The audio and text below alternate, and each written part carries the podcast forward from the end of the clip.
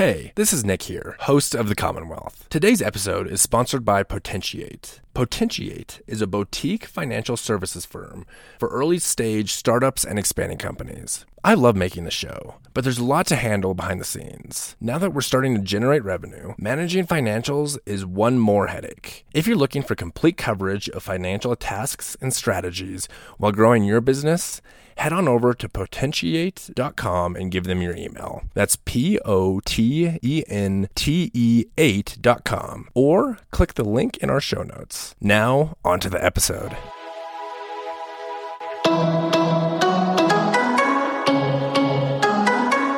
The world is changing at a rate that we've never seen before. From business to art to sports, these changes are affecting every aspect of our lives. My name is Nick Castner, and we're setting out to talk with the people who are altering the way things are done. Along with Alec McChesney, this is The Commonwealth. My guest today is Mark Hasebroock, founder of Dundee Venture Capital, which was one of which was the first venture capital fund in Nebraska. And Mark's also had a long entrepreneurial journey, so I'm excited. I'm excited to sit down and chat with you today, Mark. Great to be here. Thanks for having me. Yeah, yeah. Thanks for joining me. So, what was your first experience with entrepreneurship? Boy, I've been an entrepreneur most of my life, but one of the most memorable ones, I guess, was early in college when. Uh, my roommate and I wanted to go to Padre Island for spring break, and neither of us had any money. Okay, of course. and uh, we were at the University of Nebraska uh, in Lincoln, and at our fraternity, the Sigma Chi fraternity. Okay. Uh, he came from Gordon, Nebraska, which is uh, western Nebraska. Um, these guys make out there lots of different moccasins. There's a Native American reservation there that he came back one time from fall break and he had these colorful moccasins on. I said, God, those are really cool. You know, my guess is uh, people around campus might want to buy these. And so we went around door to door to sororities and sold moccasins. and it was a great way to meet girls, first of all. I can believe that. Yeah, super one on one. And they're like, hey, I'm normally not a nine, you know. Yeah. Well, that's what the thing says here. You know, I measured your foot, but uh, anyway, so, yeah. uh, uh, so so we actually sold quite a few pairs of moccasins. It was a blast. We made enough money to go on our spring break trip. Mm-hmm. We get back from Padre Island, and uh, there's girls outside our fraternity, and we pull in the driveway, and they're pointing at us, and I turn to my roommate, and I'm like, we're going to be rich. This is the best thing ever. Yeah. And it turns out that the dye from the moccasins had leaked onto their feet. You're not supposed to get them wet. and God, were these girls really upset. and, and, not did they not want any more moccasins? They wanted their money back. Of course. And which, of course, we had spent. Yeah.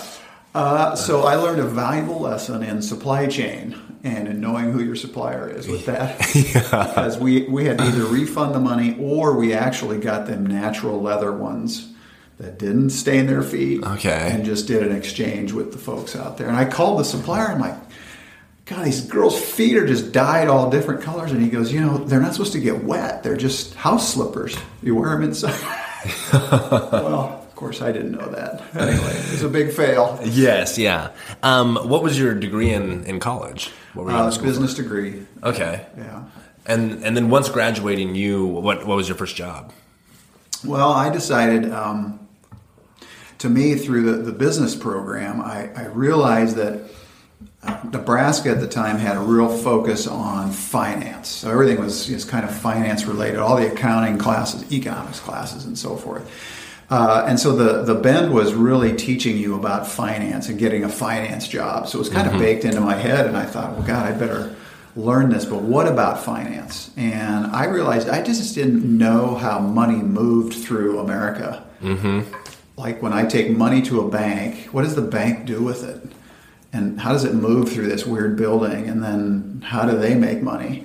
And I learned about this management training program at First National Bank in Omaha Mm-hmm. Uh, and got accepted to, to that and realized that that was something that was really super valuable to me because I learned from when the the trucks of cash come in, what they do with that, how it processes through the bank, how they make loans, how they make car loans and business loans, and you name it, and then um, how they loan the money out and how they get it back and then how do they price that stuff? So it was kind of really interesting. And after about 18 months uh, in that program, I got placed into the uh, commercial lending group, and that's where you make loans to okay. small businesses. But before you get to do that, you do your time at the Russian front, so to speak, in mm-hmm. making uh, spreadsheets, analyzing companies for about six months. This was before computers. I mean, we had no computers, so it was all manual calculations on these ginormous spreadsheets that were as long as your arm span. So a spreadsheet was actually a piece of paper. Piece of paper. I, I, I don't correlate the word spreadsheet with paper. Those were spreadsheets back in the day, and mine had. If you don't even know what whiteout is, but whiteout is something when you screw up, which I did all the time. You had to cover it up with whiteout and start over again because all of the previous columns that you were working on relied on each other. Wow. Uh, and what I didn't realize was I was building up a muscle, if you will, of the ability to just look at these financial statements and and really decipher them pretty quickly what it meant, good or bad. Mm-hmm. You know, good trends, bad trends. Uh, and then opportunities for the future. How can they be better and stuff like that. And then, um, so I would make recommendations to the loan officers and just say, here's how stuff works, and here's my recommendation, here's the analysis and the ratios and all of that. And then I became a loan officer and started doing my own lending. And I realized uh, when I was doing that, I enjoyed, really enjoyed the building side of that, building of the business, the mm-hmm. creation of the business. So today it's really difficult for someone to go into a bank and say, I'm starting a business and I want to borrow $100,000. Unless you have the collateral of two times that amount of money, most banks won't look at it. It's just too big of a risk for them. But back when we were doing this, you had to kind of analyze it much like you do a venture deal. You know, can these people repay it? What's going to be the source? You know, how do you help them grow their business? You were kind of their partner. Mm-hmm. And I really enjoyed that, but uh, I realized that the pace of commercial lending is super slow. Yes and they're very conservative, very regulated business. Mm-hmm. Um, but um, learned a lot in just how to lend money to small businesses, and along the way came across this little company that was starting to, to franchise, and their name was Vic's Corn Popper. Mm-hmm. That's a natural transition, isn't it? Yes, yeah. Banking to popcorn. to popcorn. Um, but I think really uh, the entrepreneurial spirit that I had was was always there. I realized, okay, now I've learned a little bit about the the flow of money in and out of the system. Maybe it's time for me, relatively young age, to do something myself. And so I just decided to to be a franchisee Yes. Popcorn. How old were you when? 23, 24. Okay. Yeah. And um, how how did you land on Vic's of all the different franchise well, they were kind of hot at the time because they had this cool boutique little shop. So in the front, say, third of the store was a little boutique where you could come in and you got basically three kinds of popcorn caramel cheese and white and you could make canisters or just get an order to go. Um, but it also had this this kind of camaraderie with the customers that you got to know. And in the back you made all the popcorn and so there wasn't a central producing place at each store kind of had this little machine and you hmm. made all the stuff there. And so we opened one store to start with just to see how it would do. Oh, yeah. and uh, it was actually up in blair it was the first store. Okay. And it, it did quite well. Um, you know the smells and, and people kind of came and hung out and got popcorn and it was sort of it was like you know a different variation of a Starbucks, if you will, mm-hmm. because it was a third place for for someone besides home. Yeah. Uh, so then we opened another one in uh, in Millard, and then uh, over the course of about a year, did five stores around Omaha, uh, and things were going great until a competitor came into town and and kind of said, "Why are people going to these little stores and buying this gourmet, ready to eat product?" And it really was premium price stuff. I mean, it was heavy, heavily laden with butter and cheese and, Of and, course. uh, the brown sugar and the. I mean, it was, it was you know, but very good quality product. Um, and so they went to grocery stores Okay. competitor, and it just was a slap in the face. We were like, God, wake up! This makes perfect sense.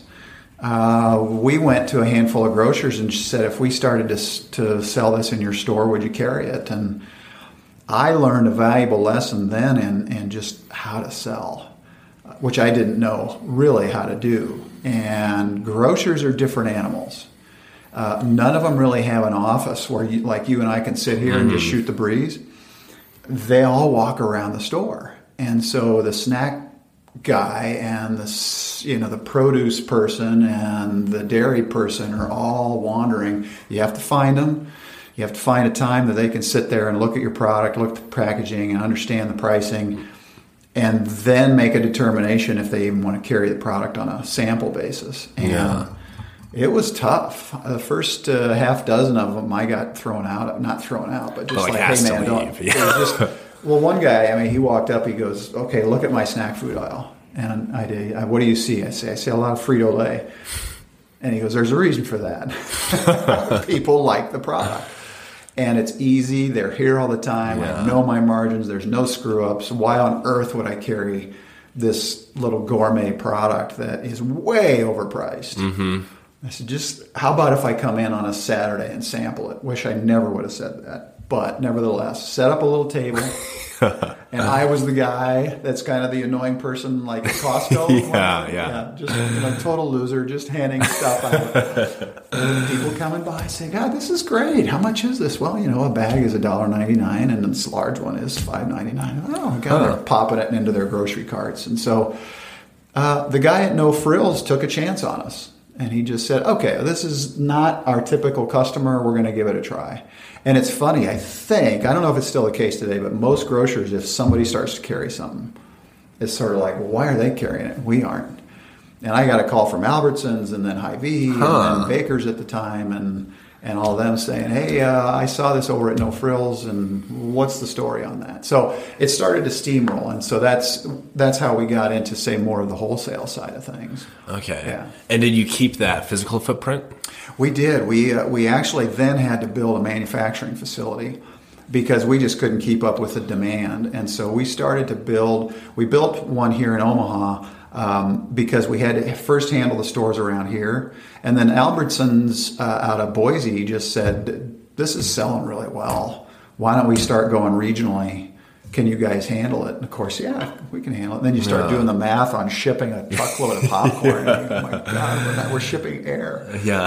you know it's just impossible but we, we had to then build this facility bring our costs down uh, keep the quality and then we started shipping to regional warehouses uh, and then Schnucks in Chicago and a lot of the, the bigger brands in Minneapolis started to carry it um, and so it was you know outpacing the retail by by far Yeah. and we were a wholesaler. And then a third leg of the stool was the gift canisters, you know, that, that we started to just really sell those all over the place, and particularly at the holidays.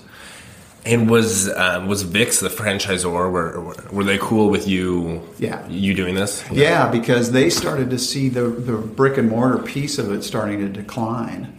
And so it was difficult to get around all of the different franchise logistics because, you know, you had somebody who had one store in Littleton, Colorado, and they go into their local grocery store and they're like, what is this doing here? Yeah. You know, so we had to figure out a way that everybody would share in that. And a company here in Omaha approached us, uh, Scoular Grain, and they ended up buying it, uh, Vic's, for that Okay. reason because they had they had a vision of this being a nationwide brand. Mm-hmm. Did they buy uh, your piece of the franchise or okay? Yeah, no, they bought the whole company, The whole but, company. but ours as well. The, whole, Okay. the wholesale piece, yeah. Okay, makes sense. Mm-hmm. Um, so then after um, after the Vic's, um, uh, so I I guess before before we move away from Vic's, what was that first acquisition like? Um, It was it was good. I didn't know what I was doing, frankly, How so? um, because you had a, a really polished, professionally run company uh, show interest in your baby, and you kind of go, "Well, this is this is big time. This is exciting," you know, and you sort of get lost in the process. I think, and that the emotion begins to take over the the just the fundamentals of the economics and you realize man i'm going to give this away it's going to be gone pretty soon now what am i going to do mm-hmm. and you know there's a there's a saying in, in lots of m&a that you know there's price and then there's terms mm-hmm. and and so the, the valuable lesson here was like well here's the price and and you, you're sort of ecstatic, like God, it's a big number. Yeah. Oh, now here's the terms of when we're going to pay that price, you know, and the contingencies related to that price, and all this stuff. They were wonderful partners. They were really solid people. Um, can't say enough about them. But it was just two different cultures. We were kind of shoot from the hip. You know, just kind of on the fly sort of folks, and they had processes and they had systems and and I worked for them for, I don't know, about six weeks. And I just realized I'm adding zero value here. Yeah. I got to find something else to do. Okay. Yeah. And then what what uh, what did you end up doing next? So I uh, was reading, of all things, the Midlands Business Journal. Okay. And I read an article about Mike McCarthy and a guy starting this thing called McCarthy Dunn and Company. And they were going to help uh, businesses either raise capital, sell their business, and then manage their money once they've done that. I thought that that is really an old school kind of investment banking approach to the Midwest. Mm-hmm. And you look around at that time, nobody was doing it really. There was a company before them called Childs Hyder that had done some of that, but it was it was a big void. And uh, you What, know, what was the time period? Uh, this would have been probably eighty six or seven. Okay. I- yeah, yeah, a long time ago. Yeah. And uh, uh, so I saw this article, and it just really appealed to me because it sort of combines uh, entrepreneurship with building and creating businesses, uh, learning the M and A side of things, like how do you sell these companies? I've just been through this. I'm not sure I did anything right. Maybe I can learn this as well. And and then you know combine those two skills, it would be maybe something interesting. And I I went over to uh, to to meet Mike, and I'll never forget. I, I walk in. Uh, I didn't have an appointment, and just said I just wanted to meet him. Um, he comes out super gracious. He's like, "Look, we just started. We're not hiring anybody." And I said, "Well, let me let me just show you what I can do. I mean, give me something to work on, and I'll do it for free.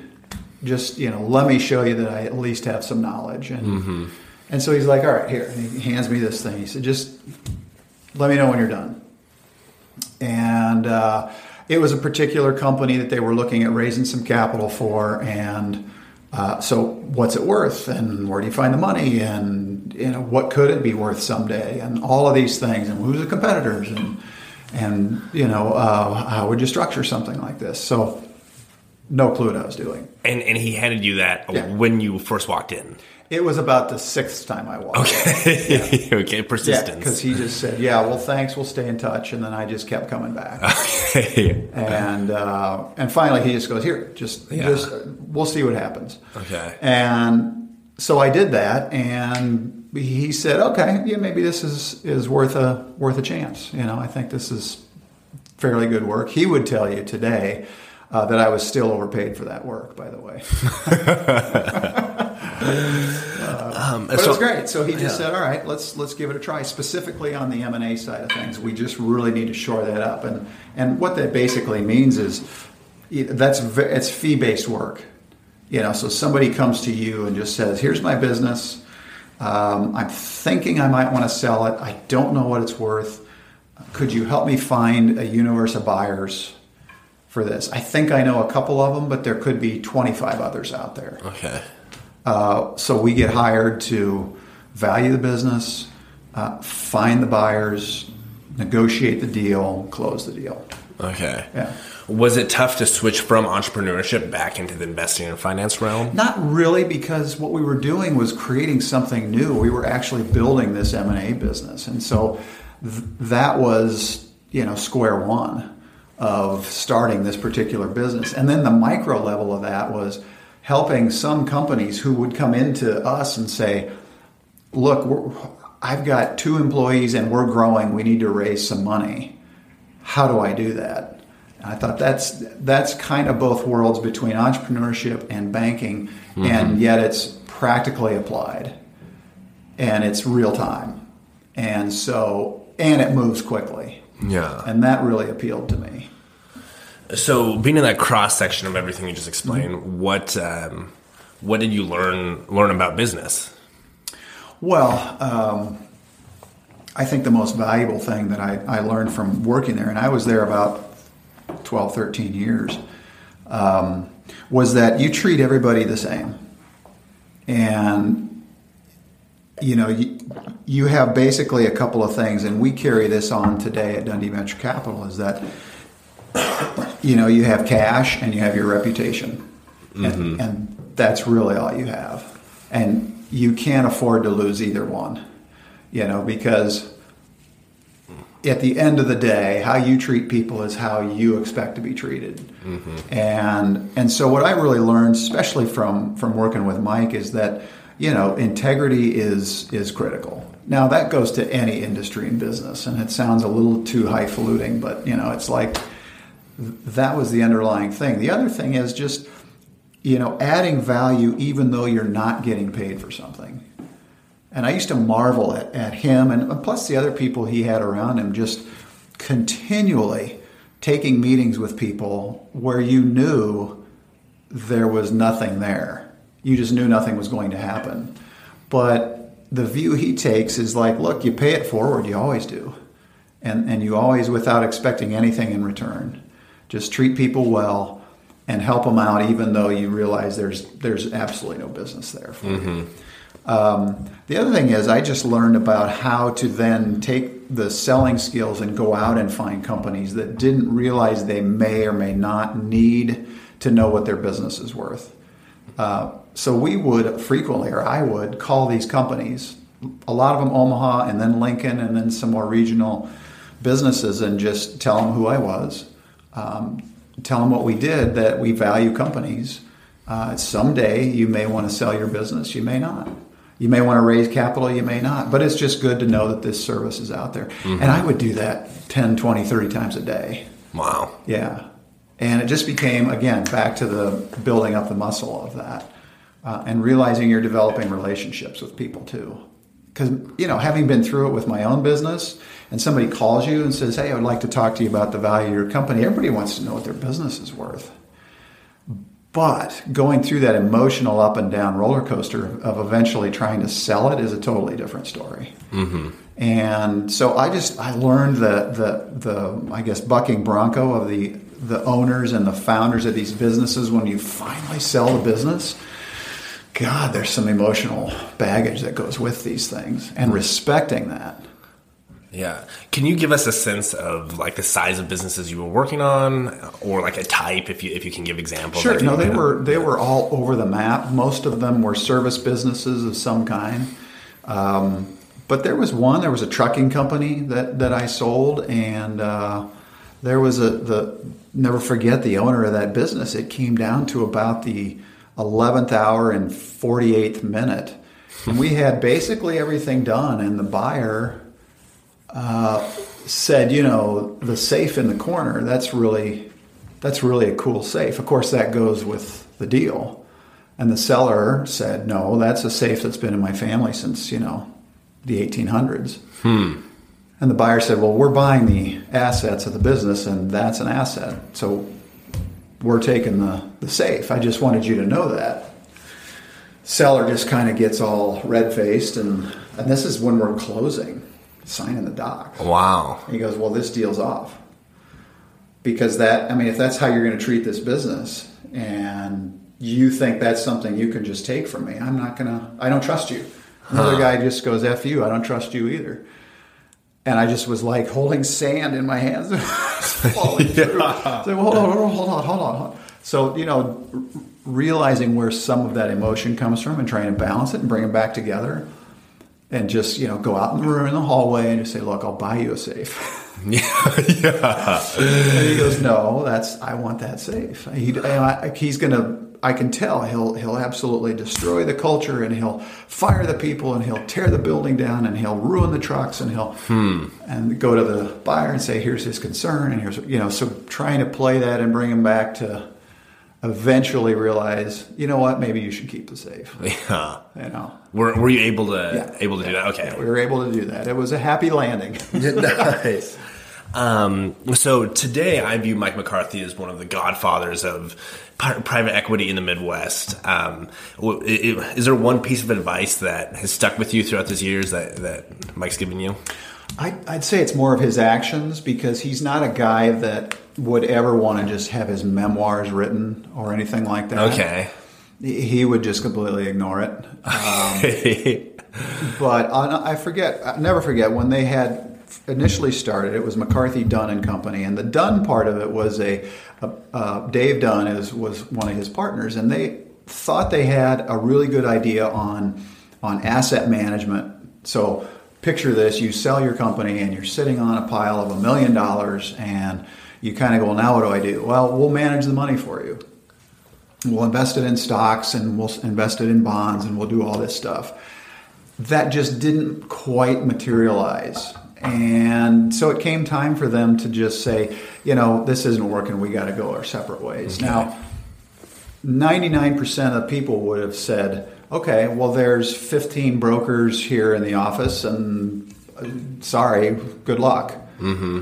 Uh, Mike spent countless hours getting every one of those people a job. Wow. It was the most impressive thing. And I remember just watching that, and it had such an impact on me that I think it's just a small fiber maybe today what we try and do or what I try and pass on to the folks I hire. But you know, it's it's really impactful, and it's something that that has stuck with me f- forever. And I think a lot of those folks um, that he did that for, you know, look back fondly on that instead of it being this lousy breakup. It Yeah. became a yeah, it's a really decent thing. Yeah. So you ended up leaving McCarthy Capital to Right. start giftcertificates.com. Right, right. Um, can you walk us through that decision? Sure. Yeah. Sure. Well, one day there was a, a super high energy guy that came in and pitched uh, me on this new company. Uh, his name's Doug Nielsen. And he said, Here's what we're going to do. My idea is to buy gift certificates online and resell them. And here's the math how it works. And he walked through the whole model. And I remember thinking, God, this, this actually is really interesting.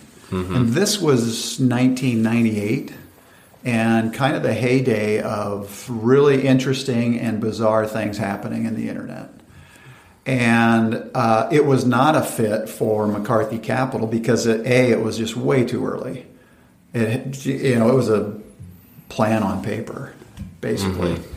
Um, but I had seen enough pitches from startups and existing companies and people from all the way back to First National Bank days to recognize something in Doug that there was something there that was worth betting on. And so I just decided, you know, I've been doing this for quite a while. It feels to me like this internet wave is coming. I want to jump into it before it smashes me in the head Yeah. and it just felt right. Felt right. So we uh, we joined forces, and and Doug and his sister Julie and I and and we uh, we got this thing off the ground and rolling. And what was the uh, what was the business model? So just like buying gift certificates from like any Right. any chain or So we would call, uh, for instance, Macy's. okay. and say, you know, your hundred dollar certificate. What we want to do is give access to the average consumer online to that gift certificate, and so they can go on to our website and buy a Macy's gift certificate. That today they either have to get from Macy's physically mm-hmm. because they didn't sell them on their website. Website, yeah. Wow. So they had to get them at Macy's, or that was it. It's the only channel. Hmm. And we said, what we want to do is make that universally available to people all over the world. We'll buy the certificates for $98. We'll sell them for 100 We'll keep the two. And what you guys then get is a new consumer who has to come to your store and Yeah. redeem this certificate. And the second part of the model is uh, what they call in, in gift certificate world parlance, if you will, is the breakage. And the breakage is, um, I mean, how many gift certificates do you get a year? Do you get, you know, 5, 10, 15 uh, from people? So my birthday, was, yeah, my, my birthday was last week, and I there, there's an Amigos one. Like I don't go to Amigos. Yeah, how many of them get in the drawer or in your glove box or in your mm-hmm. wallet or something that six months later you go, oh crap, I got this Amigos thing. I Yeah. forgot about it. I don't even know if I used it. Maybe there's a balance on there. I don't know. Most people just forget and they mm-hmm. go uncashed. yeah, And so that's, you know, that's excellent revenue for the retailer. Uh, and so living off of, um, first of all, somebody buying it and then not cashing it, you can start to see how this pile of cash would build up over time. But you have to have critical mass to get there. You can't just have 10 certificates out there. You have to have 1000s And so we had to have hundreds of different merchants and choices of those merchants, and we needed capital to buy those certificates. okay, yes, And so our first foray to go out and raise money was a little bit locally, put a little book together, and, and went and told the story to people. And, and really couldn't get many folks to, to care. Hmm. Probably because we didn't know what we were saying. I think we were confusing. The messaging was weird. The internet was new. It was all this. I don't get it. Um, so we went to uh, through a friend of a friend. We got an introduction to a, a, a fund out in Seattle called Madrona Capital, and they're one of, like you say, the Godfather. I mean, they're they're one of the godfathers of of West Coast venture capital from Seattle, and we met with them, uh, the managing partner, and he he got it right away. He said this this could be an enormous business. You just need enough capital. We were raising a half million dollars. And he said, But you don't need a half million dollars. And we said, We don't? And he goes, No, you need five million. We said, We need five million? He goes, Yeah, and here's how you need to spend it. You know, half is going to go on people, hiring the right team and getting them in and paying them a lot of money. Mm-hmm. And the other half is going to be on marketing and land grab, just telling the world this story. And on the one hand, he was right. On the other, it was just poor execution and poor timing because to us it just didn't make sense as midwestern folk yeah, to do something like this to just be really throwing cash if you will at something where really our fundamental principle was let's buy certificates and let's hope 70% go uncashed and let's make margin on the ones we buy. But this other thing of of doing you know all sorts of promotion Yeah. and PR and aggressive marketing and it was just something that was a little odd. And they wanted us and this was the you know probably 99 it was like it's land grab. Whoever wins is the ones who spend the most. And we we fell into that trap. We fell into that trap and we ended up raising not just the 5 million but then another like 30 40 million from a variety of different investors including bill ackman um, out of new york who came onto our board um, I'll never forget, we were walking down uh, Times Square with him one day, and this will give you a, a, a picture of what it was like in those times. And he stops, he looks up at, at a billboard, and, and he's kind of squinting, and then he pulls out his phone and he dials the number. He goes, How much do you want for that billboard? Right next to the Gap and right above the ESPN ad. You do? Okay, done. It just, you know, it's, it's me, just send me the bill and we'll pay for it. I said, What'd you just do? And he goes, Oh, we, we just bought gift certificates and ad in Times Square. We're going to be on that thing for a year. I said, What's that going to cost? I mean, that seems like prime real estate. yeah, I said, It's about $800,000. wow, and he just did it. He just did it. And I said, No, wait a minute. Yeah, How do you measure the return on that? How do you know that anybody's seeing it? How do you know that this is going to work? Yeah. He goes, You just don't get it. This is just, these are things you got to do. And, and all the while, we were like, okay, let's keep going. Let's keep driving. And we did grow. We grew dramatically. Um, you got it to about 95 million, 100 million in revenue. There were 400 different employees around the country. And we had offices in the World Trade Center. Wow. We had offices in New Jersey, a whole f- high security fulfillment center in New Jersey, Seattle. Uh, I mean, it was a nutty, nutty time. And we filed to go public. And we hired uh, the old Bear Stearns, which you won't remember, but Bear Yeah. Stearns was a big, very well respected um, underwriting firm like Goldman Sachs would be today. Which went under in the 08 crash, right? Bear Stearns did? Yeah. Yeah, okay. okay. Yeah. So uh, our our banker, his name was Jim Taylor. I'll never forget. We did the whole uh, uh, first the analysis, and then the initial pricing, and then the roadshow to all the potential investors, and we packaged the whole thing up, and um, we were literally days away from this being a public company, and it was a Friday. And we had just finished up with uh, final pricing with all the lawyers and the, the documents, and Monday was supposed to be the day. So you've probably seen on TV, they're like, hey, ring the opening bell, ding, Yes, ding, ding, yeah, ding, yeah. and celebration and all that. And they're going to do the final cutoff. And but Friday, I called Jim like at noon and said, hey, uh, is there any other loose ends on this? We got to make sure that we we tackle. But he wasn't there. And so I call his assistant and I don't get her. And then I call a third person who I was lucky to grab, and, and she just goes, You know, uh, Jim was fired today. And so was Margaret. And in fact, the whole investment banking team was let go. I said, Wait, what? what do you mean? Said, well, we're just not doing any IPOs. And the market we see is just going to crash. It's just a bad, bad time, and we wish you luck and goodbye.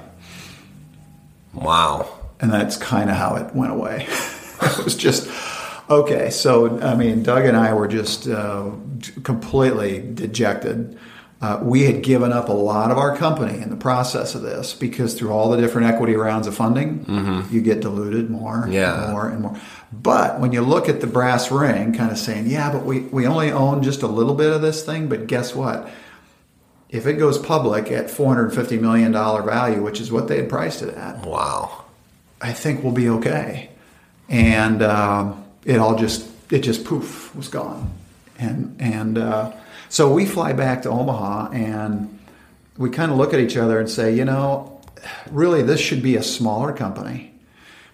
It should be about 90 employees and it should all be based here. And let's kind of put our thoughts together on that and present it to the board. Just say, here's our conclusion. Mm-hmm. And we did. It was this 10 page manifesto of analysis and basically got kind of a pat on the head like, this is a blip. This is no big deal. The markets will come back. Just keep operating, doing what you're doing. And we'll, we'll put a little bit more money in to keep it going, but don't worry about it.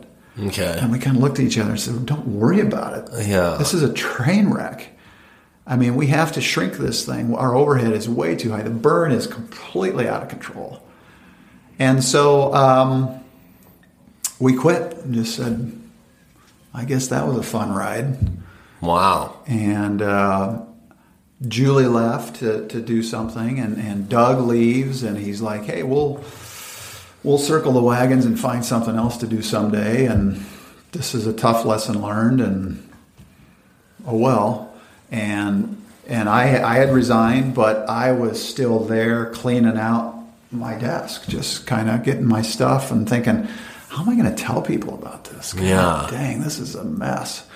And the phone rings, and, and today, you know, your cell phone is your communication, but back then we had this system of everybody had a phone on their desk, right? Yeah. And it was the one line you call in if you wanted to reach gift certificates, you'd call this 800 number. And so if it rang and someone out here didn't answer it, it would roll to the next person, and roll to the next person. And I'm literally doing this, you know, my arm across the desk into a box, just kind of like, oh, well, God, it was pouring rain. It was an awful day. It was uh, like late January and 2002. So we're still licking our wounds from September 11th. You're all, everybody's kind of wondering what's going on Yeah. in the world, and we got this gift certificates thing, and, And and this recession you're talking about it was the internet bubble bursting. yeah, correct. the internet Okay. bubble just, Yeah. and I had a front row seat, like, Yes. you know, with suds on my face. and uh, I, I finally, I'm like, God, is anybody going to answer? Okay, there was no one there. Yeah, so I pick Yeah. up the phone. It's giftcertificates.com. How can I help you? And this guy goes, Hi. Hey, I'm Dave from uh, Yelm, Washington, and I'm just uh, calling. I want to be an affiliate of your website.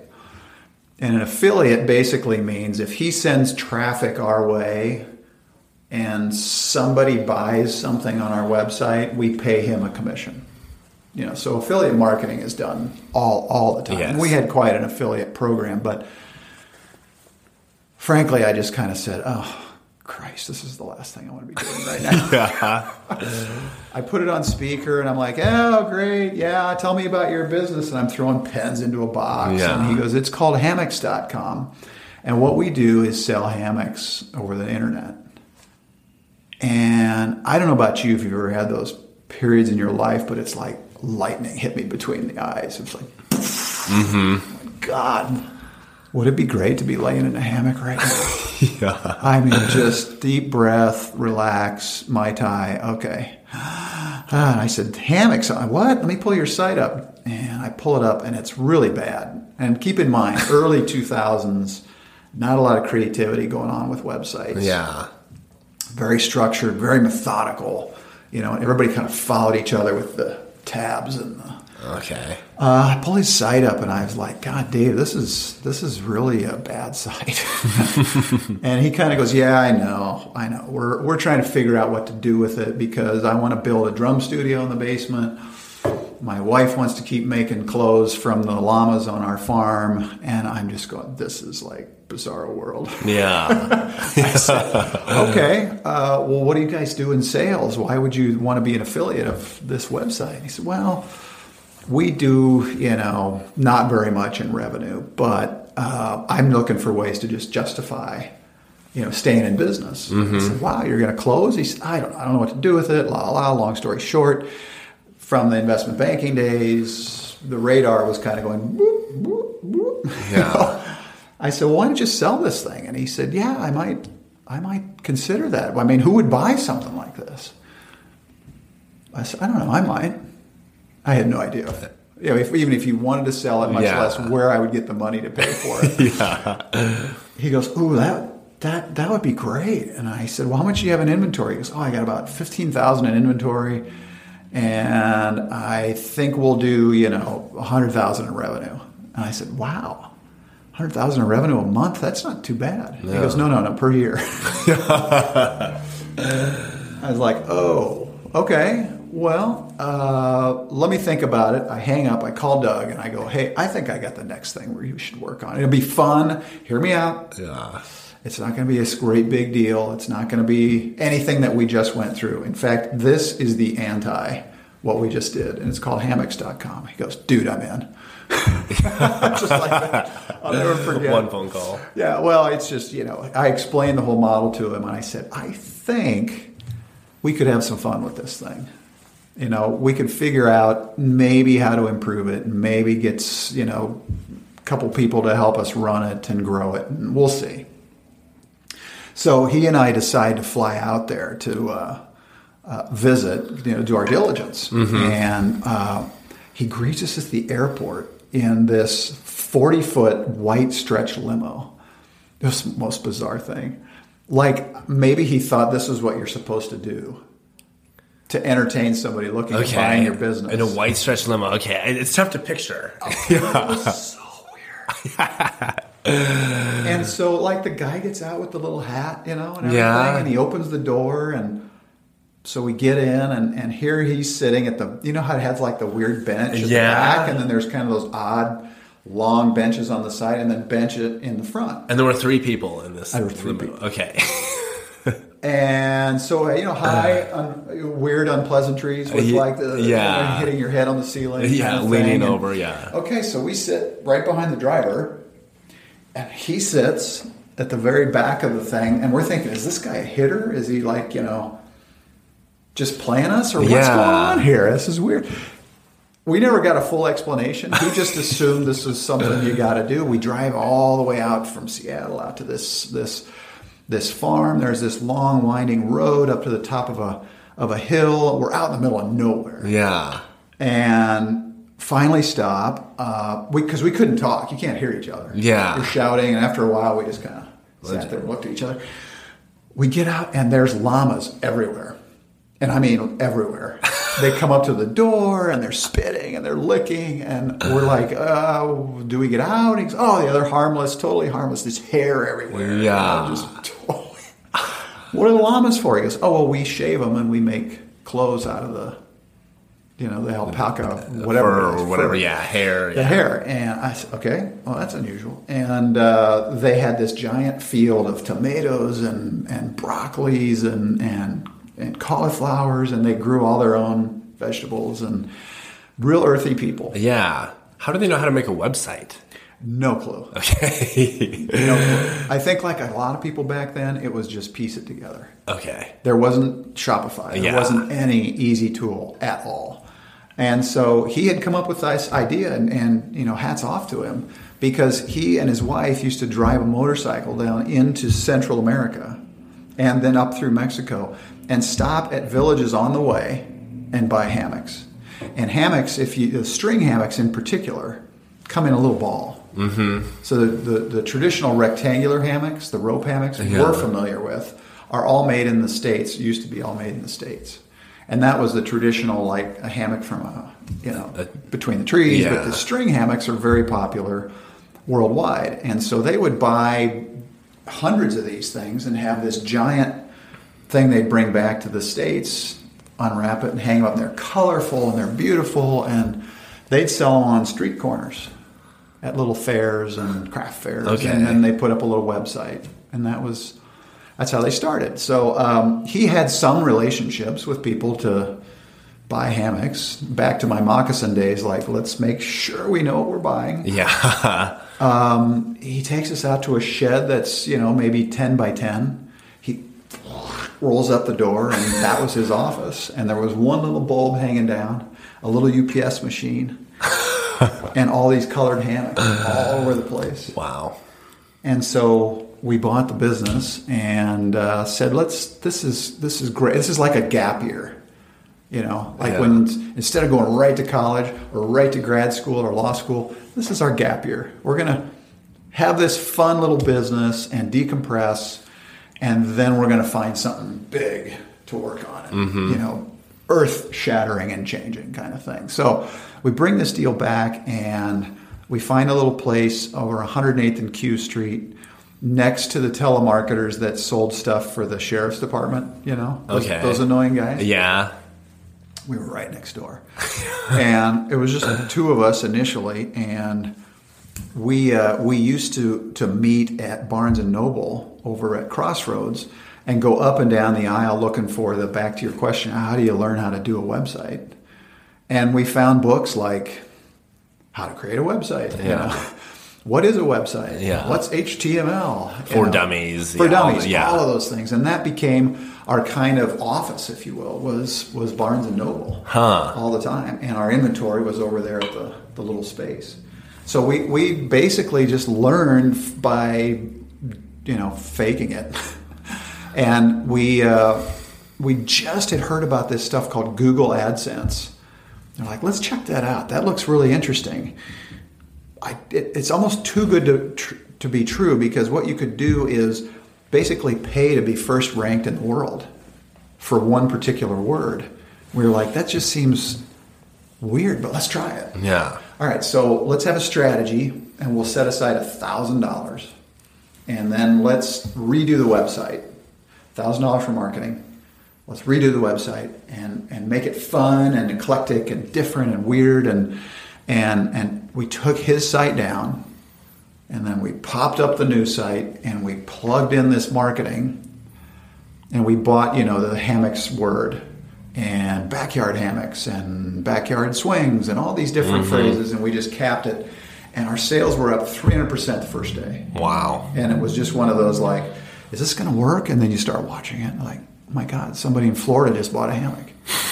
Somebody in Portland, Maine just bought a hammock. What's going on here? Wow. Toronto? What are we going to do about Toronto? Yeah, customs. It was just, and these sales started to go up. And so we cut back, stop, stop the advertising, just see if we can even fulfill the orders. Figured out how to do that, and then just kept buying strategic keywords and and learning all of that stuff as we went. And it just it started to, to grow and and uh, really started to work. And then one day, uh, again, the master plan was let's just kind of play with this and have some fun. Yeah. Uh, one day, and we would sit across from each other like this. Uh, a guy calls, and I was customer service at, at the time at, for that day. And uh, he goes, Hey, uh, I got my hammock. It's awesome. Thank you. Hung it up, no problem. Do you guys sell porch swings? Uh, and I just went like that because Doug was working on something. I said, I'll come porch swings. yeah. You know, and so he looks it up and it was available. The domain was available. Huh. I was like, just buy it. Just buy it. Yeah. And the guy, it was so funny because this poor guy, he goes, so yeah, I want one for my porch, you know, obviously, but I, I don't know what kind to get. What do you recommend? And I said, well, what would you like to sit on? And the guy goes, well, yeah, wood. I'd like it to be wood. And I'm looking up porch swing manufacturers. And I find one and it kind of goes uh, seven foot, eight foot, nine foot. I said, how long would you like this to be? And the guy goes, oh, I don't know, enough for, you know, two or three people to sit on. Okay, two or three people. Crap, what is that? That's, oh, you probably want an eight foot. Would you want it out of pine or would you want it out of oak? Yeah. And finally he goes, Hey, look, are you in this business or not? He just goes, I just want an eight foot porch swing. And, and I said, Oh, what about hanging gear? How are you going to hang? Yeah, send me all the stuff. Just send it to me. You got my credit card? Yeah. Just handle it. And so we were in the porch swing business. And so we did a similar website to hammocks.com, but we did it with porchswings.com. Hmm. So now we had two. We had two, we called them stores. And we wanted the experience to be like I pick you up by the lapels and I drop you in a porch swing store. And you kind of look around and go, wow, this is everything I ever could possibly want related just to porch swings. I don't want you selling me a DVD player and I don't want barware and I don't want shoes. Mm-hmm. This is all I, I want somebody who's an expert. And so we would we would write all the the descriptions of the porch swings with these beautiful sayings behind them. Like picture yourself, it's an August evening and you've got lemonade in your hand and the twinkling of the grass, the glass and the sweat, you know, down the outside, and it's just a beautiful, you know, you want people to kind of go, oh yeah, that's exactly right Yeah. you know so everybody else who sold stuff like this online would put a picture and it would say porch swing and then maybe a measurement Yeah. but we had 8 10 12 pictures and different views of it from the front back side and upside down Paragraphs describing it. Paragraphs, Yeah. stories, kind of a little bit of J. Peterman kind of stuff, if you're familiar with that. Just kind of really put the customer in the the spot of the product. Mm-hmm. No one else was doing that. And then we gathered information on this. You know, so why why did this person in Oklahoma City just order a porch swing? I wonder if any of our other customers are in Oklahoma City. Mm-hmm. And so we would look and go, oh, here's somebody. And so we would email them. We say, hey, we saw you bought a hammock, you know, not too long ago, and wonder if you'd be interested in a porch swing. This was long before predictive analytics, before Yeah. you know database mining, Retargeting. retargeting. Yeah. We didn't know what we were doing. I just figured, hey, if that was me, I would want somebody to contact me and tell me you also sell this. And then uh, we went up and down the street and basically peeked in people's backyards. I went, oh, bird baths, oh, wind chimes, oh my God, patio umbrellas, Adirondack chairs. And we looked up all of those and would buy the domains and just do the whole thing all over again and, and start and say, oh, well, you bought a porch swing. Were you interested in wind chimes? Oh, you're interested in wind chimes. Oh, my God. Okay, so we started to build this matrix of how do we predict when people really, truly want to be introduced to a new item. Yeah. And that became really kind of the, the fundamental of the marketing plan for attracting the customers. We realized that if we would actually overspend on acquiring a customer, we could convert them over and over and over again to these other items for free. because now they would say, "Oh my God, those guys sold me a porch swing." But the problem was we were known as hammocks.com. Oh, you're the hammocks.com guys. Yeah. And sold me a porch swing, sold me bird bath, sold me this stuff. So we are thinking that doesn't make any sense. Let's create a brand. So let's call timeout. I think at the time we might have had 16 or 18 stores. Okay. And we came up with the idea of calling it net shops. So shop on the net. Okay. Yeah. Um, and so now we would have this common brand to then sell anything to anybody. And we went around the, the house first, and then we went into this most common area of the house, the kitchen. And then we went from the kitchen to the dining room, dining room, living room. Just think about how you flow through a house. Yeah. And anything in there, we either would buy or lease the domain names and pop up a store. And we rebranded about halfway through to Hayneedle because the name Net Shops was sort of confusing to our customers. Mm-hmm. It just some people were like, I don't quite get it, but it's sort of like a needle in a haystack trying to find stuff for my house. Noodle. there you go. Okay. And uh, and so the the whole idea behind the business model was acquire a customer once, but get them to come back time and time and time and time again for everything that they need for the house. And early on, when we did this timeout where we had the 15 or 18 stores, I said, okay, it looks like we're going to need some key marketing people. We're going to need some branding people. We really need folks that can help us scale these websites. Mm-hmm. We need warehouse inventory management people. We need operations. Stack all that up, and we're like, oh, I think we got to raise a couple million bucks here. we don't have it. Okay, what we learn from the gift certificates? Let's repackage it, tell the story, go around certainly people in Omaha want to invest in something like this mm-hmm. because in a short period of time we went from 50,000 in sales to you know almost 5 million.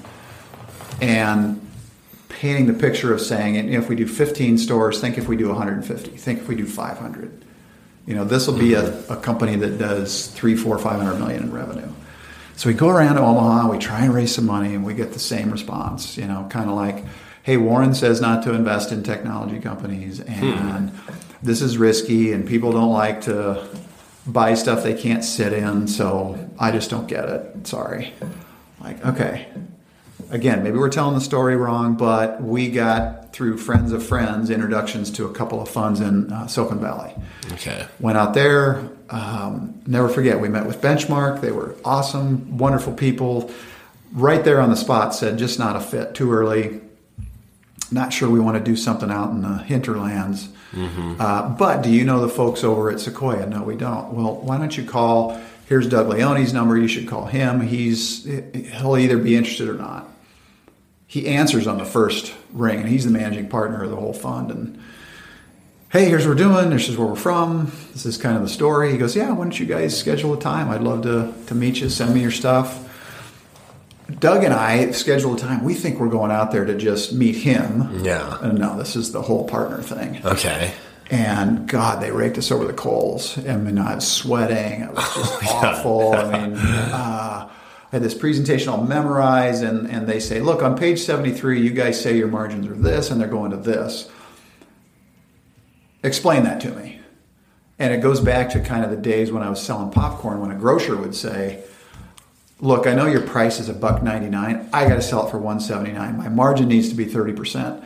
What would you sell it to me for?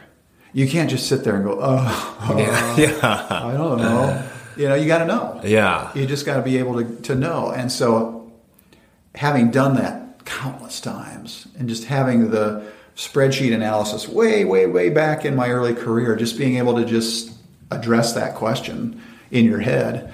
I mean, it's the thing Mike McCarthy was the best at. Mm-hmm.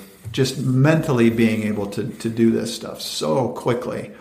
I, I really strive to try and get there. I'll never be there, by the way, but it's one of those where at least you can get to the point where you're in the neighborhood. Yeah.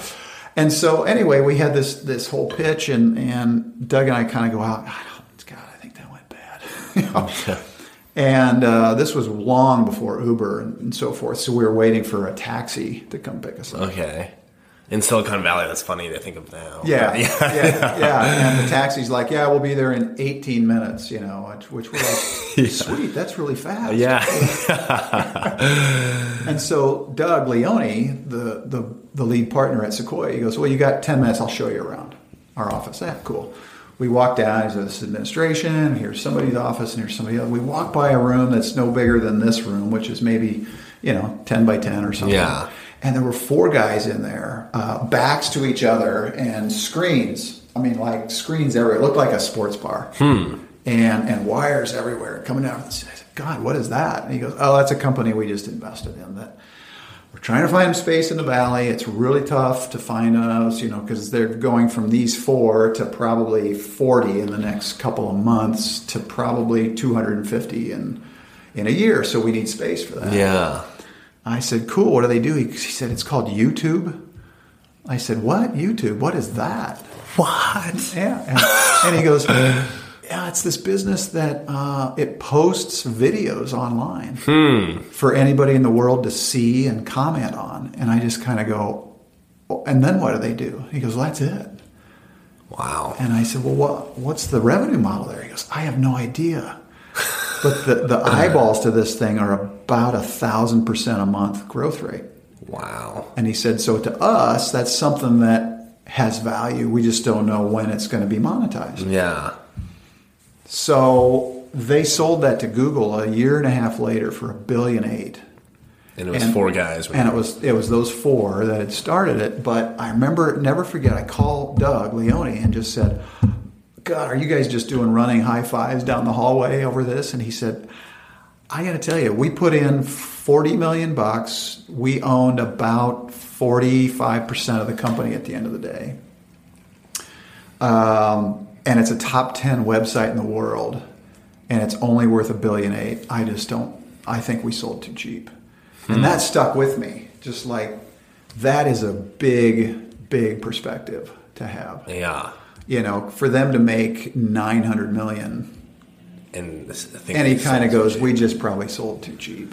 You know, Wow. is a, is a really healthy educational perspective to take, particularly when it comes to venture capital, Hmm. because the swings you're you're making in the venture world are are not to go from a million dollar investment and hopefully you get a million one back.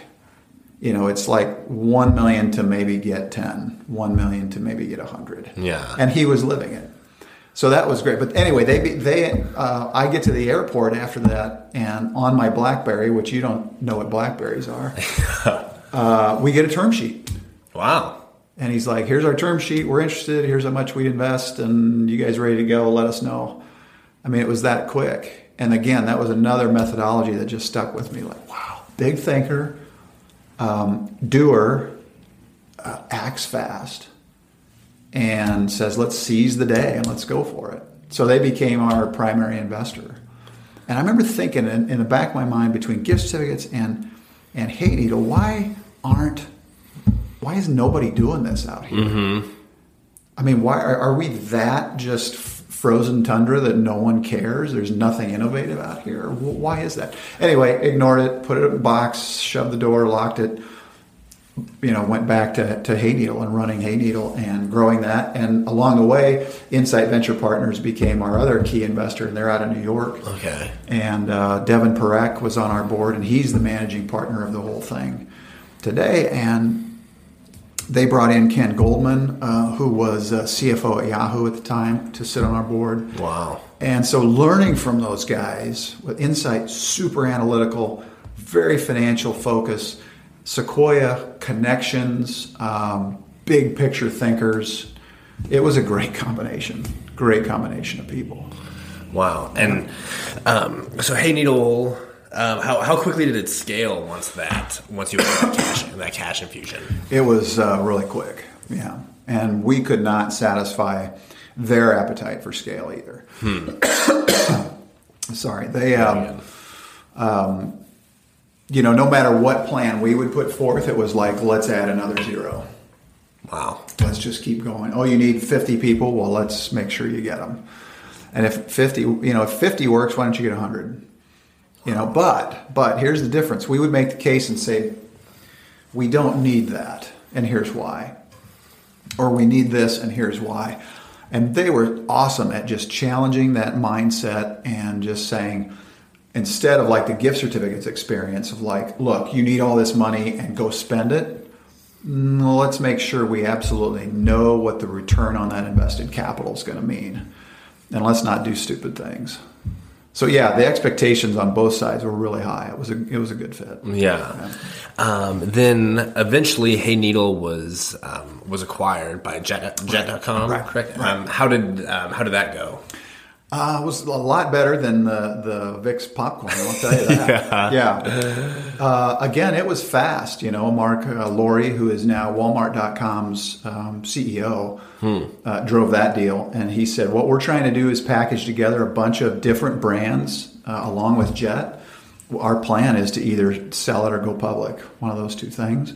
Hayneedle fits.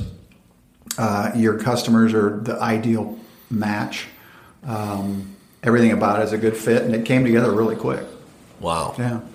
And uh, so, what was different about it this time than than the Vic's? I just think I knew what I was doing. Yeah. That's all. Okay. I mean, I just had a little bit more seasoning and uh, didn't really sweat the things that I did before, and just realized this this more more than likely needs to happen and is a good fit for for everybody. Mm-hmm. And the timing was right, uh, the messaging was right, the value was right. So Yeah. yeah. And so, uh, as soon as um, as soon as Hayneedle was acquired, did you go right into starting? Uh, did you go right into starting Dundee Venture Capital? No, or- so I had actually started um, Dundee Venture Capital before Hayneedle was. Oh, okay. yeah, so a management team that we had had kind of groomed along the way was running it. Okay, Um, it got to be a pretty big business. You know, four or five hundred employees, um, quite a bit of revenue. It was just not a thing I'm good at. okay. So Hay Hayneedle got to be a big enough. big yeah, enough it got to be big Okay. business, and so we had a, a senior team that was running it and doing a great job. Okay. you know, I think I think it just was a good time to do that, and so it allowed me to step away um, and just think about what I was going to do next. Yeah. and was it weird stepping away? no, it wasn't because I realized my limitations were not to run a gigantic company.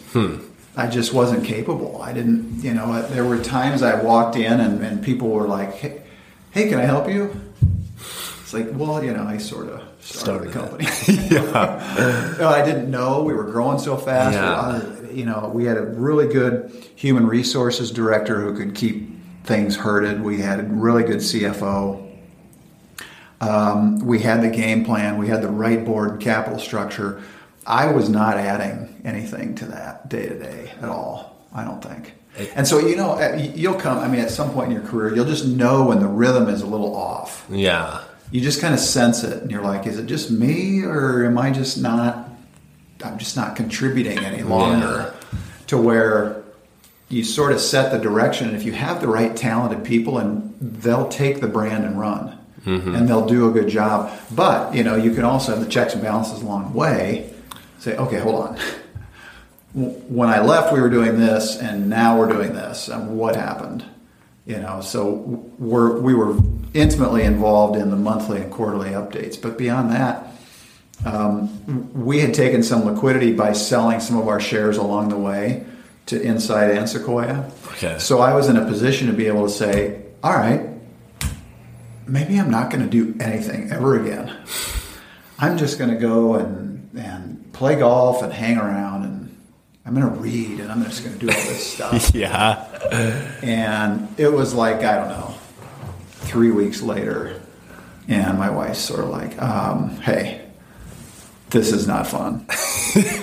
You're not interesting enough to be around all the time Yeah. maybe you need to figure out something to do. And I kept telling friends and family all about this idea for this venture fund. I said mm-hmm. that, God, nobody's doing this. And how come nobody's doing this? And it just, boy, it's a big gap. And the more founders I talk to and the more startups and everybody's echoing. And, and finally people are saying, you know, why don't you just shut up and do it? I mean, it's super annoying. First of all, Yeah. Just so maybe just either do it or don't do it. Yeah. And so we live in Dundee area, and that was kind of the focus group of one of why I called it Dundee Venture Capital. Okay. It's kind of like, what should I call this thing? Oh, okay. Well, this is where we are. And so uh, started with a what we call a pilot fund. And before I went out to just raise any money and be wrong, I wanted to just test and make sure I was right. And I wanted to test it with my own money only. And so we started with a small fund. It was a couple million dollars just to go out to the market and say, hand in the air, here we are. This is what we do. We invest in early stage technology companies Yeah. and in founders who have a passion to solve a problem in an enormous market. Yeah. And that was it. What year was this? Two, uh, this was 2010. Okay. Yeah. And I went and just knocked on doors. So again, full circle to all the things that I had done over the years, just to kind of, you know, from bankers to lawyers to accountants to every single event you could possibly think of that had to do with startups or anything like that in, in any city. Just to say, here's who we are and here's what we're doing. I got to tell you, you know, 90% of the time it was like, what? You're in Omaha with a venture fund? I mean, I don't get it.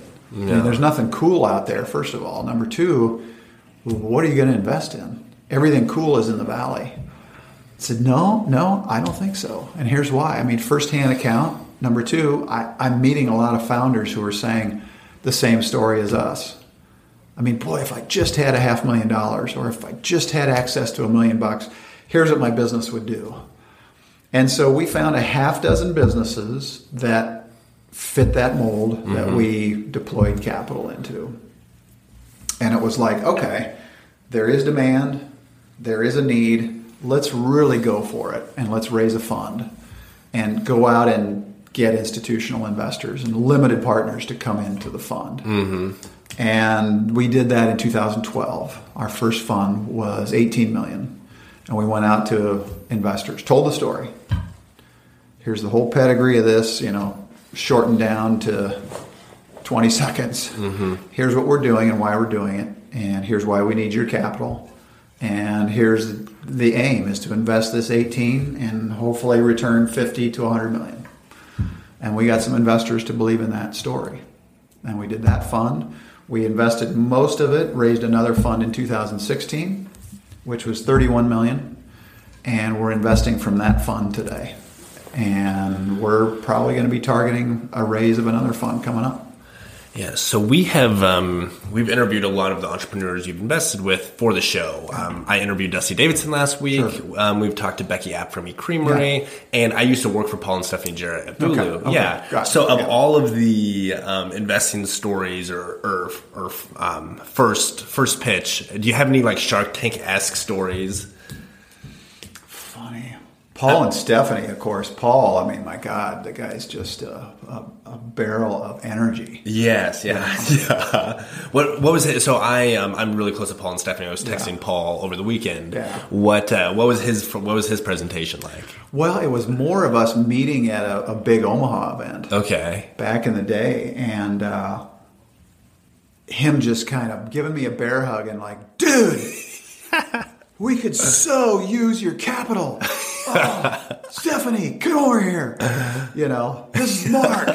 You know, Stephanie just like you know calm waters. Yes. Yeah. You know, and then Paul's like, "Dude, we're gonna make billions out of this, billions, billions. And then another, you know, picks me up off the ground. You know, it just it was absolutely something I was not expecting. Loved him immediately. Loved the passion Yeah. and, and just. But you know, getting through some of that smoke, just being able to say, "Here's the here's the kernel. Here's the problem. Here's the solution. Here's how enormous this market is." Okay, let's go. I love that. Love that Okay. about him. Yeah, yeah. And and you know what? He's uh, he's that way today.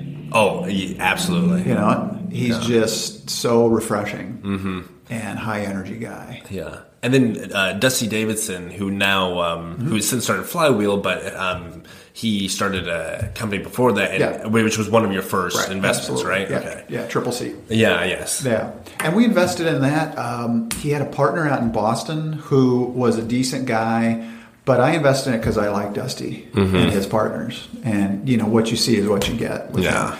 very bright, visionary, no nonsense. Mm-hmm. Um, pretty much a slam dunk to do that. Yeah. Yeah, absolutely. Yeah. And you know, by the way, we we would we see that repeated repeating itself all over the place. People like Dusty, people like Paul.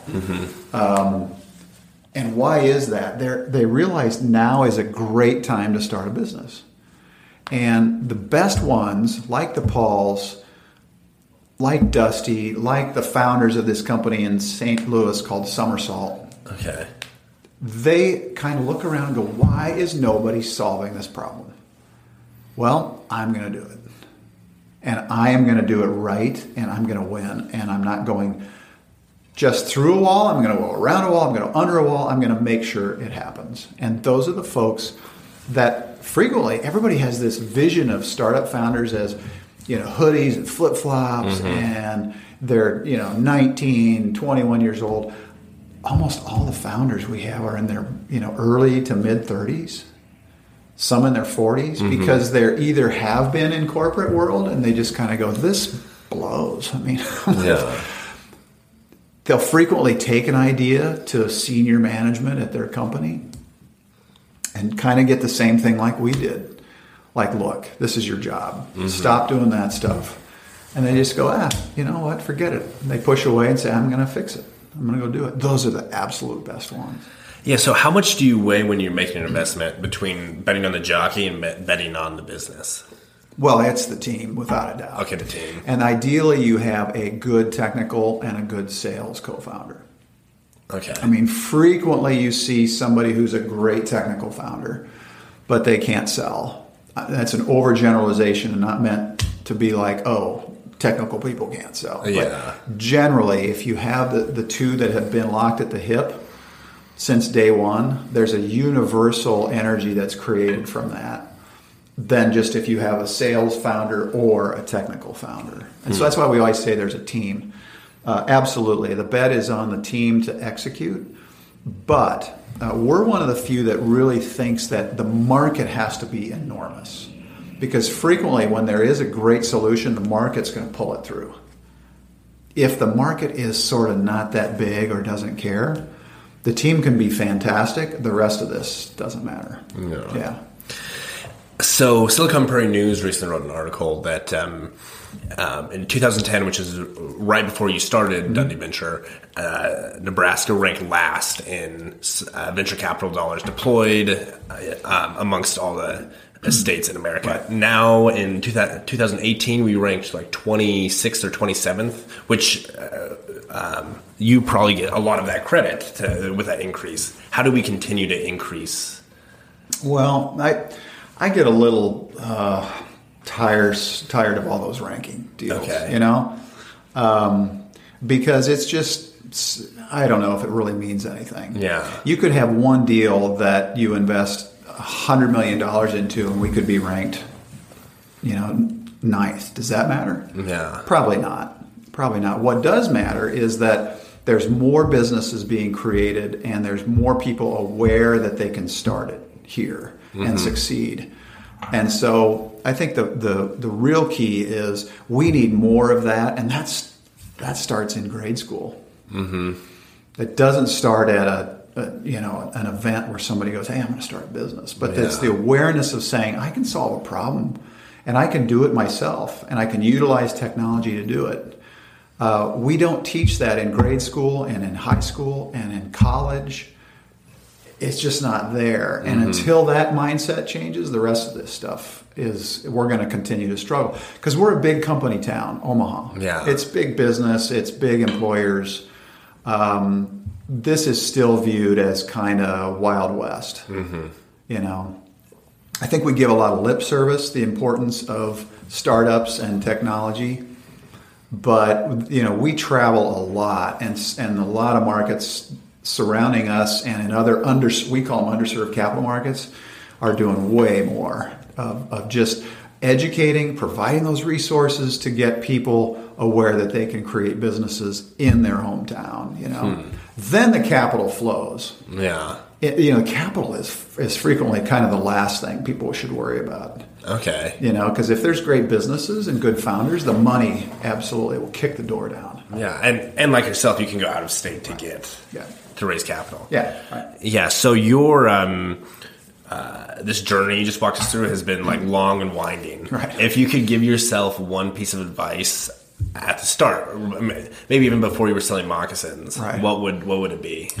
I wish I would have traveled more. Hmm. Yeah.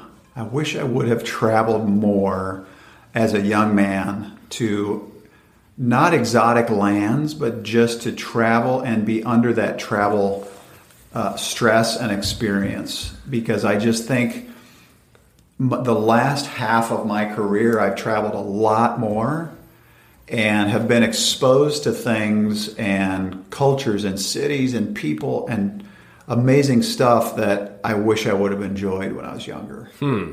And so, you know, if you have a if you have a trip coming up where it's like, oh my God, I got a meeting in Cleveland on Thursday. Hey, go Wednesday. And I know it's easy to say for me, but it's kind of like go Wednesday and just, you know, trek around. Yeah. And every city has that one or two key connecting people. And if you can meet them and know them, your life changes dramatically. Mm-hmm. So it's like you call that person and say, Look, I'm going to be in Cleveland for this deal, and who should I know? Is there somebody I should know there? Oh, yeah. There's five people. I'll introduce you. You're come, what time are you coming? Folks like that exist in every single city, particularly when it comes to startups and early stage stuff because it's exciting and it's Yeah. new and you know so i wish i would have done more of that Okay. So I love to travel, so I love the answer. Um, I've been to four continents. Um, Oh, cool. Yeah. Yeah. where, what's your top travel recommendation? well um, we used to go to belize uh, a handful of times we had invested in a little resort down there Okay. and we used to go to Ambergris Caye which was um, the island off the coast of belize and it's america it was america how i would picture it in say the 40s Okay. uh, open doors, people hanging out, talking to each other. You know, uh, really small environment. They had three roads on this island front, middle, and back. That's the names of them. and happy, happy people. And so there wasn't a time that I didn't go there and, and leave that place. First of all, just kind of like, you know, and slow down. You know, Yeah. I tell my kids just like, look, get off your phones and lift your eyes and just look around and enjoy because there's so much to see and people to meet and learn. And going to that place just kind of made me backpedal. Mm-hmm. You know what I'm saying? Yeah. Yeah. That's one of my favorite places. Yeah. My biggest takeaway from this interview is gr- uh, grow up and um, invest in exotic resorts. That's like a good reason to go there all the time. Exactly. Yeah, yeah. Financially, not a great investment whatsoever. Okay. You know, it's, it's a, but if you measure it on on just pure happiness, I mean, how do you get there? Yeah. Right. Yeah, it's Yeah. just it's awesome. Perfect. Well, Mark, thanks for joining me Yeah. today. Yeah. My pleasure. Yeah, I appreciate it. Thanks. And that is it for today's episode. Thanks for being a member of the Commonwealth. If you enjoyed this conversation, please tell your friends about us and leave a review. When we release new episodes, we text the link to a few members of the Commonwealth. To get added to the list, text the word common to 31996. Again, that's C O M M O N to 31996, or use the link in our show notes. Thanks for supporting the show.